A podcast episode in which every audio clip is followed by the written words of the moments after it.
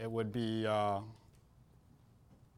odd if I wouldn't talk about love today on a very special occasion, Mother's Day. I know it's just one of those holidays that Hallmark invented so they could sell more cards, but it is a day to set aside to recognize our mothers and, and uh, show appreciation. Our passage today, if you want to turn there, is going to be Romans 8 38.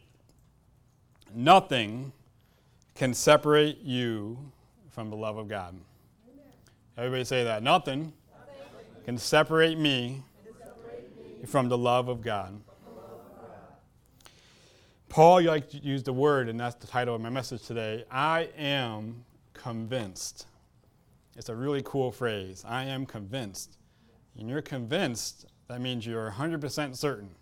You're not swayed, you're not a little bit unsure, you're not 98%. You are convinced. You are 100% sure. So Paul said, For I am convinced that neither death, nor life, nor angels, nor principalities, nor powers, nor things present, nor things to come, nor height, nor depth, depth, nor any other created thing shall be able to separate us from the love of God, which is in Christ Jesus our Lord. Convinced here, the word, if you want to open it up to some even more uh, understanding, it means to have confidence inwardly. I like how it said inwardly. So deep down in your soul, you have confidence to believe and to assent to authority or evidence. You have the evidence. So it's not so much just to believe. Pastor Nick tells it all the time. You can't just believe, even the demons believe. You need to know who Christ is. This Mother's Day, many of us, not just today, but uh, because it is Mother's Day, many of us are convinced that our mothers love us, right? We are convinced that they love us. Everything we throw at them, every little thing we've done, somehow our mothers still love us. It's an incredible biological thing that a man can't fully understand. Um, we have a very important part in our child, children's lives, of course, but the mother carried the child. And it's that connection deep inside of them that they were able to hold them for nine or 10 months and, and then give birth to that baby. So go to the pain and, and, the travail of having that child. And the guy just stands there and cheers her on, you know, doing the best we can.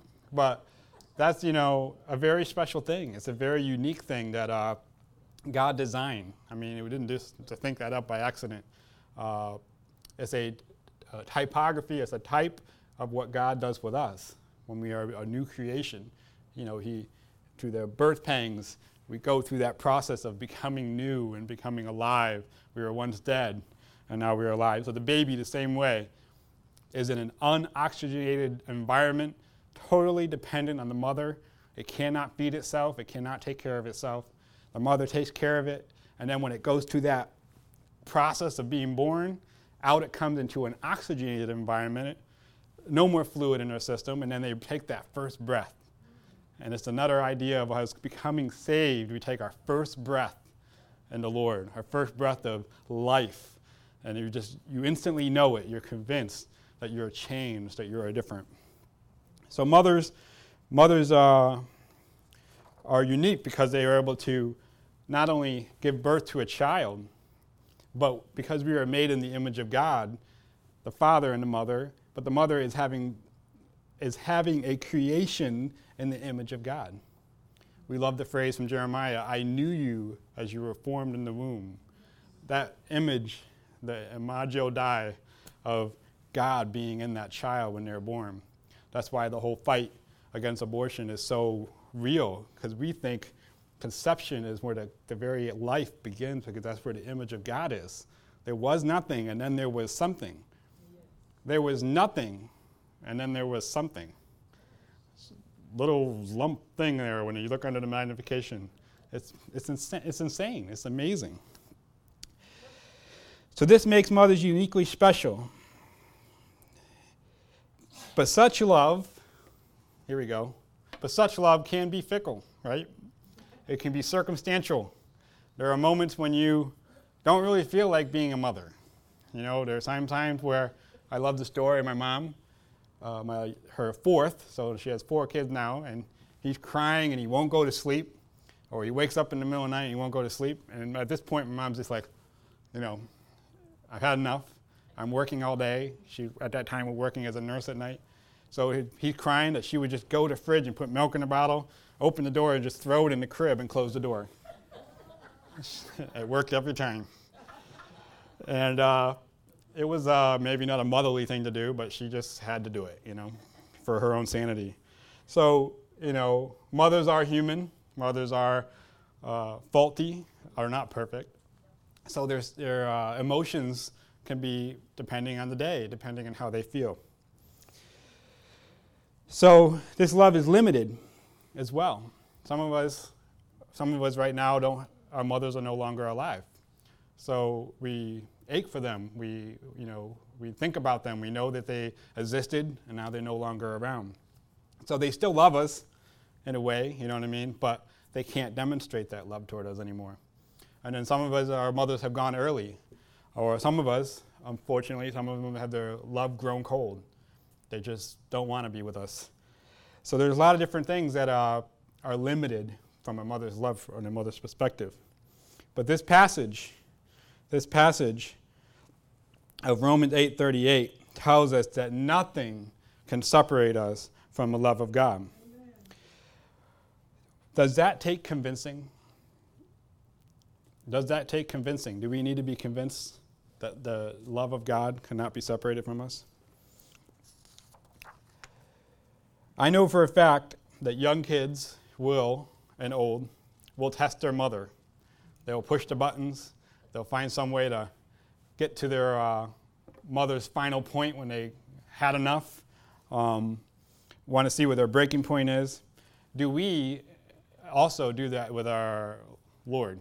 Do, do we do that with God? Do we press the buttons and see how far we can go before He, uh, you know, had enough? Do we view God that way?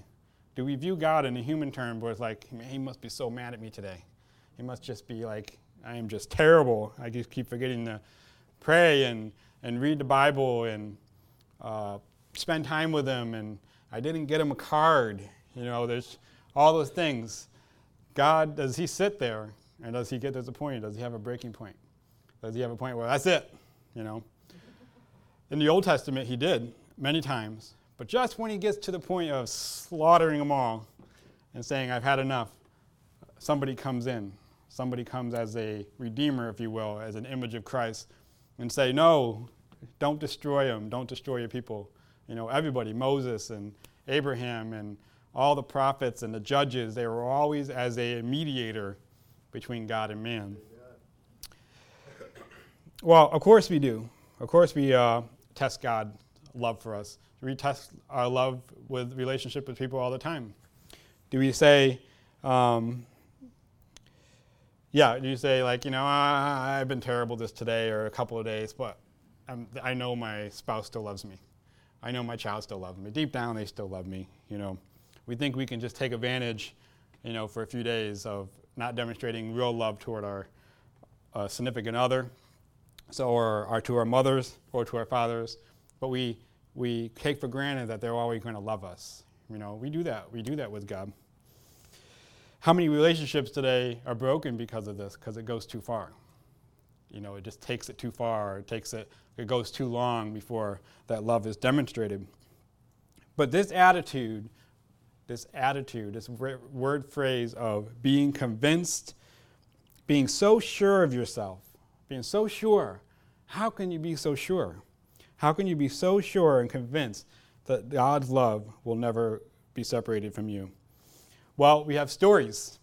How about that? Stories of great faith in Hebrews, and Paul talks about all those great faithful men, Abraham, Moses, and all of them were you know, faithful to God and, and move even though they didn't have any evidence. They just move and trusted in the Lord. Or we have stories of Paul, Paul, his epistles, and Peter and John. Um, we have examples everywhere in more uh, recent, you know, not just from the Bible, just people in life, people in general that were faithful and moved, did great things and awesome things in their lives in our history books. And there are people today doing great things. So we have examples. We have examples of, from other people. I um, want to picture this though. Here's a way to be convinced. I will always be my mom's second oldest. I will always be her favorite too. I will always be her son. I will always be her son. And I will always be a part of her. Nothing can change that because right down to the core of who I am, I have that DNA. They can do a test, a paternity test, and find out that I am of, of her, uniquely hers. They can't run that test and then run all the mothers in the world and think that, that I have another mother out there. It's impossible. It's just right down to my unique DNA trait. When you accepted Jesus into your life and made him Lord, you are then grafted in to his family. And you had a blood transfusion, and you are now a new creation. The very, very core of who you are, if they were to run a paternity test, a spiritual paternity test, they would say, Oh, you belong to Jesus. You are a Jesus child. Your name is written in the Lamb Book of Life. We see the family tree, and oh, there you are. You're there in the family tree. So that's where you can get your confidence, right? This blood covenant was made on the very words of God Himself. He could swear by no one greater. So this blood covenant is ironclad. When you accepted the Lord in your life, you are ironclad connected to Jesus. That love can never be separated. So now I can walk and be completely convinced of God's love. I can stand before Goliath and know that I can slay him. I can walk through the desert into the wilderness and be completely convinced that I will not die. All my needs will be met. I can step out of the boat and be completely convinced that I can walk on the water. For I am convinced that nothing will separate me from the love of God. In the scripture, it says, neither death nor life. What is Paul talking about here? So, like, you know, death cannot separate me from the love of God. We can understand. But what about life? You know, what about life in general? Well, Paul is just basically covering all his bases. He's just saying, look, either death, when you die, cannot separate from the love of God, and life now, when your life, when your life, human living life here on earth, cannot be separated from the love of God. Nor angels, principalities, or powers, nothing spiritual in the spiritual realm can do anything to stop you from having access to the, access to the Lord. The love of God cannot be separated. Nor things present, nor things to come so things that are happening now, tomorrow, or in the very future cannot separate you from the love of God. Nor height, nor depth, uh, nothing that's in the higher realm and nothing in the lower realm can separate you from the love of God, nor any other created thing. Nothing created, animal, beast, person, robots, nothing created can stop you from the love of, be separated from you from the love of God. There are some crowds who say that this passage is that once saved, always saved passage. So, you know, doesn't matter what you do, doesn't matter what you say, you cannot be separated from the love of God. Or some say this is just God's love toward all of us, mankind in general. Whether you love God or not, His love will always be toward you and, and uh, not limited. Well, that's true. But as I said before, you can most certainly tick off your mother. You can get her mad, and have her disown you even. You're it, that's it. Um, some mothers have to show that tough love. But do you view God this way? Nothing can separate you from the love of God. Consider that now you are a new creation. Consider that you've been given eternal life. Just think that the creator of the universe has come down as a man to give you the, king's, the keys to the kingdom what I'm trying to say is the question, that question itself, once saved, always saved, or it's just God making sure that his love is demonstrated, is silly when you consider all the facts. When you see everything that has been done on your behalf, why would you ask that question?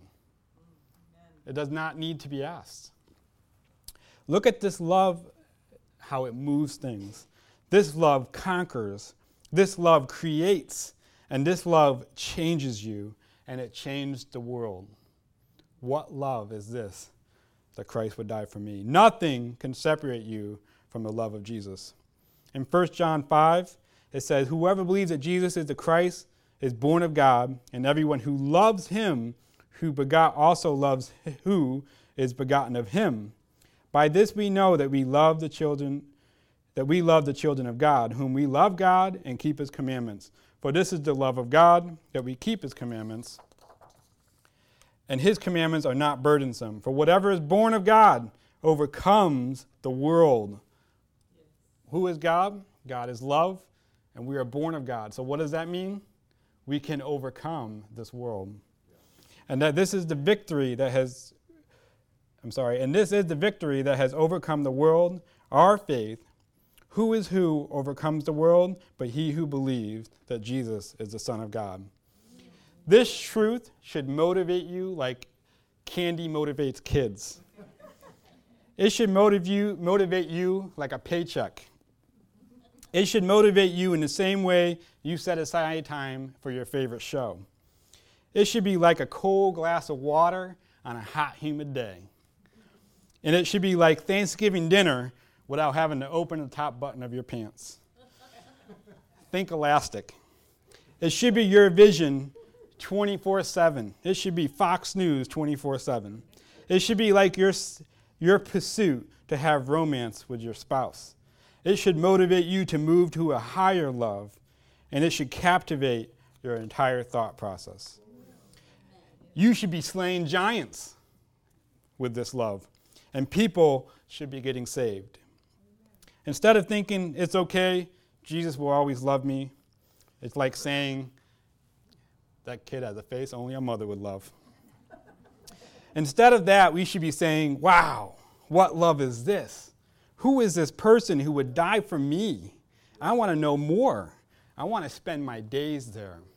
Read Psalms. Paul, uh, David is saying that all the time. I want to just spend my days there. I don't want to do anything else. I just want to play the music and just sit back and enjoy God's love. And what did David do? He became king. And then he went out and had this mighty army and he did this amazing, awesome stuff. He went into the temple when he wasn't even a Levite and praised the Lord. He ran around and danced naked, and he was completely unashamed. That's a guy who's thought about the love of God 24 7. I remember pursuing my wife when we were uh, dating, and that was a lot of fun. Pursuing her and just pursuing her. It was a lot of fun. But it was nothing compared to us getting married that whole holding back and just making out but abstaining crap was not fun. getting married, getting married, now it's like unbelievably fun pursuing her. It's like I think about it 24 7. It drives her crazy, but deep down, I know she loves it. And I know deep, I know deep down, I know deep down, Jesus loves it too. He loves it. Jesus loves it. Are you convinced? Are you absolutely certain that the love of Jesus and what he has for you? Are you convinced that nothing can separate you from the love of Jesus Christ? Maybe you're saying, I did once, but I'm not sure what happened. Perhaps, I'm not saying this is, you know, what everybody has gone through, but perhaps it stop became, becoming your vision, and there it is the problem. It stopped being your vision. Whatever is in front of you and whatever it is that you want to pursue education, job, a better relationship with people, whatever that has now become your vision. You want to lose weight, you want to get better shape, you know, whatever. Their vision is now upon that. Your vision is looking toward that. But is it enough just to have the vision? It's very, very, uh, it's not powerful enough to have you do something about it. What it takes is digesting that vision and taking that vision and then saying to yourself, in one of my earlier messages, writing it down. You got to get it down. You got to get it in front of you every day to remind you. That's why God said to Habakkuk, very short book there in the Old Testament, but he told Habakkuk is complaining and saying stuff to God, and then God said, Write down this vision. I have a plan, I have a vision for this uh, situation and that period of time of Israel but write it down on tablets so that all can see how my vision will come to pass in the future. See, Jesus, uh, we all carrying our Bibles, Jesus wrote down his vision. It's right there for us to read. He put it all down on paper for us. Now we can read it and we can digest it and eat it and let that word become real in our own lives. You need to do the same. Write down your vision. And it's not enough just to have it, you need to hold it and you need to run with it. When you let that vision falter, it gets dusty. I was looking at uh, my wife and I Friday night, had a little bit of uh, wine. Every Friday night, we have our little date night at home. Put the kids to bed, give them a little wine first. No. And uh, I was going through all the wine bottles. We just have like six of them right underneath our counter. And every single one I pulled out was like, oh my gosh, there's so much dust on these wine bottles. Uh, you know, we hadn't touched them in forever. But I thought about that when I was getting this message together. Is your vision just aging up there in the wine rack? Is it getting dusty? Is your vision left outside in the rain and the elements of the weather and just getting rusty? Is your vision uh, where you left your keys? Where are my keys? That's where your vision is. Is your vision where uh, is your vision in the fridge expiring? oh my gosh, January? I, I made pancakes this morning. And I was checking the buttermilk, making sure it wasn't expired. We never touch that. But, you know, it gets expired, it gets rusty, it gets dusty, it can get moldy like a loaf of bread. When that happens, when that happens, when you forget your vision and you leave it just sitting somewhere, these three things will come into your life. Every time. I know it because I lived it fear, doubt, and unbelief. It's one of those three, or worse, it's all three. When you lose that vision of what it is, if you stop loving and if you stop receiving that love, those three things come into your life. You become hysterical, you become uh, unmotivated, you start doubting things and, and having weird relationship with people. Those are just the worst things ever. The love of God is like a shield. The love of God is like a force field. It keeps those three demons, if you want to call them demons, doubt, uh, fear, and unbelief, from getting into your realm, from getting into your space. So let's look at John 4. No one has seen God, 1 John 4. No one has seen God at any time. If we love one another, God abides in us, and his love has been perfected in us. What's that passage? Perfect love cast out all fear. His love is perfected in us. By this we know that we abide in him and he in us, because he has given us his Spirit. And we have seen and testified that the Father has sent the Son as Savior of the world. Whoever confesses that Jesus is the Son of God, God abides in him, and he in God. And we have known and believed the love that God has for us. God is love, and he who abides in love abides in God. I like how it says that. God is love, and he who abides in God. No, it says, God is love, and he who abides in love abides in God, and God in him. Amen? Amen. Perfect love cast out all fear. Keep going. Love has been perfected among us in this, that we may have boldness in the day of judgment, because as He is, so are we in this world. There is no fear in love, but perfect love casts out fear, because fear involves torment. Fear, doubt, unbelief. Torment. It causes torment. It torments your soul. But he who fears has not been made perfect in love. But we love him because he first loved us. My exaltation, whatever you want to call it, benediction to you guys today, is to keep the vision of God's love first and foremost in your life. What is that vision? Everybody say it. Nothing, can separate me from the love of God. Out of this vision, everything else flows. Out of that vision, everything else flows. So stay in His love. Now, nothing is impossible. So, incidentally, Paul mentioned just just before this passage in Romans 8:38. Romans 8:37, he says, "Yet all these things we are more than conquerors through Him who loved us." It's one thing to say that. It's another thing to believe that. Do you guys believe you're a conqueror? Do you believe that you can conquer and slay giants, slay Goliath? David, who slayed Goliath, was a man after God's own heart. What is God's heart? Isn't it just like a unbelievable uh, orb of light of love toward us. The triune God of the Father, Son, and the Holy Spirit. It's just perfect. It's perfect. There's no animosity or strife among those. And that has been given to us, has been granted to us. Just like a mother's love, taking care of us and raising us and doing all those things that we need to grow and survive, how much greater is the love of God for us? Nothing can separate you from the love of Christ. Are you convinced? Yes. Are you convinced? Yes. Who needs convincing today? I do. See, that's the thing. We should need we need convincing every day. Don't run on your convincing that you had 20 years ago. Don't run on the convincing that you had 10 years ago. And don't run on the convincing you had just yesterday. Be convinced daily that the love of God is there and ready and available for you that you cannot be separated from that. And that kind of thinking and life, you know, God, I cannot be separated from you. I'm going to go out there and conquer this world. You know, you got to pump yourself up. You got to be ready to face it. You got to be ready to go out there. Don't be a reactionary. You know, just let the world come to you and you can react.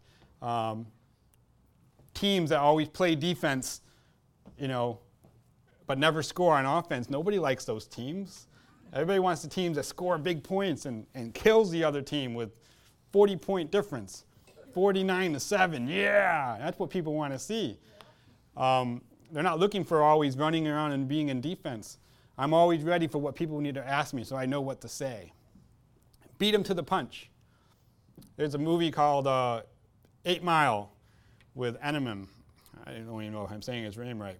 But there's a really cool part at the end of the movie when they're doing back and forth rap, you know, I forget what it's called, but they're just doing this back and forth thing who's going to win. And Eminem shocked everybody because the, the purpose of the rap was to tear down the other guy. You know, whatever his history was and his past was, you were going to tear him down. Well, Eminem had to go first, so he tore himself down first before the other guy had a chance and just robbed all his ammo. You know, he just said, I'm from here and I'm from there and I'm terrible and, and my mom was bad and I lived in a trailer and all this stuff. And he just talked about how, and then the other guy's like, I don't know what to say anymore. he just took away all his ammo. He couldn't tear him down. That's what we need to do beat people to the punch. I know you don't believe me. I know you don't respect me, blah, blah, blah, but here it is. Um, okay. I'll, I'll listen to what you had to say. You know what I'm saying? Does that make sense? The love of Christ allows us to do that. And if they say, you know, you're a bunch of baloney and I don't care what you have to say, I don't care. My five year old used to, she grew out of it, but I think it's because the way Aubrey and I raised her was if you ticked her off, she told you that you were the worst. And she said that she didn't love you anymore and that um, you don't like me and all those things. She was just so negative. It was so weird, so odd, because our first two never did that. But every time she did it, Aubrey and I would just tell her, that's fine, you can say that, I still love you. And we just say it all the time. She's so mad, and we just, it's all right, Melody, I still love you. And she would, she stopped. Wow, that didn't even work. It didn't even work. I hope she becomes the monster in Christ and can go out there and everybody just throws unjust love toward her, she can just respond, I still love you. Isn't that awesome? Yes. See, that's the picture of Christ. Christ walked on this earth and he was betrayed. He was left. All the people that were following him, who were going to follow him, betrayed him. I said, Whoa, this is not the God we wanted to follow. And then whenever he said something challenging, he would find out where their heart was, and then they would leave. What? No way, no way, not for me. See, what kind of sacrifice are we willing to make for that kind of love? You know, we sacrifice all the time. I've said to, you know, some of my best friends, I, I have a better relationship sometimes, I think, with my wife than I do with God. Because I do so well there, but I don't sacrifice so much for God because I just, you know, it's just the orientation is a little wrong, you know. Not that you shouldn't do that for our spouses, but we can do the same for God, who first loved us, while we were enemies. We were enemies. We were not in his fold, not even close, sinful beings. And he says, I'm going to die on the cross for you, anyways. When you're ready, come to me and I will give you rest. I will save you, I will wash you, clean you, and then make you a champion for me. That motivation will take away all the silly questions. Should I? Should I not? You know, does he still love me? Of course he still loves me. I'll just, you know, take it easy today. You know, all that silly stuff. Just silly. Laziness. so, are you convinced? Yes. All right, cool. About half of you are convinced. If you are convinced that nothing can separate you from the love of God, then take that convincing uh, conviction and go tell the world. Go tell everyone. Amen. Let's stand on our feet. I want to also close in prayer and lift up Britt Marie and Christor, who are heading back to Sweden. You guys want to take me with you? You guys need help with your bags? I'll carry your bags for you. Um, let's lift them up in prayer for safe travels, uh, going back to their own families and sons and daughters. It's awesome. And uh, pray for this week that we would be strengthened by God's love. Amen? Amen. Amen. Lord, we thank you for today. We thank you for this time together, Lord, and for this day to celebrate our mothers, to remember what they have done for us, to treat them, take them out to eat, give them some flowers, Lord, just to show love, Lord, because they showed us love first. And Lord, that image, that picture is also true for you. Lord, you died for us and showed us love before we could contemplate what love was. Lord, we are so thankful for what you had done for us, Lord. So let that give us courage and give us boldness to be like David, to stand out there in the world, Lord, and be ready to confront whatever it is that's being thrown at us, Lord. Lord, immerse us in your love. Right now, Lord, this moment, let your spirit immerse us in your love, Lord. Let us, each one of us have a touch that would convince us, that would show us for sure who you are, Lord. That we would be assured that the very blood in our bodies pumps with your blood. And the very words and our thoughts in our mind, Lord, would be your words and your thoughts. Lord, let us have that mind of Christ to know that we are more than conquerors, Lord. Lord, I also lift up Britt Marie and Christora, Lord, that they would have safe travels back to Sweden, Lord. Lord, we are so blessed to have them with us, to be here with us, Lord. They're a blessing. Lord, uh, bless them with your love, Lord, as they return and light up Sweden, Lord, and their area of influence, Lord, with the love of Christ that's inside of them. Lord, bless them and let them know that we love them, Lord. Praise you, Jesus. Praise you, Jesus. Hallelujah, hallelujah, hallelujah. Glory to your name, Father. Praise you, Lord. We give you praise. Lord, we bow down and we cry, Holy. Holy, holy as the Lamb of God. We love you, Lord Jesus. We love you, Jesus. Praise you, Father. Praise you, Jesus. Praise you, Jesus. Hallelujah, hallelujah, hallelujah. Praise you, Father, Lord. There are some here, Lord, that need convincing of your love, Lord. Convince them. Praise you, Father. Praise you, Jesus. Don't hold your hearts closed to the Lord. Let the love of God come into your hearts. Open up your mind and your hearts to the Lord. Be convinced. Don't leave today without being convinced of His love. Praise you, Father. Praise you, Jesus. Hallelujah, hallelujah, hallelujah, hallelujah. Glory to your name, Jesus. Praise you.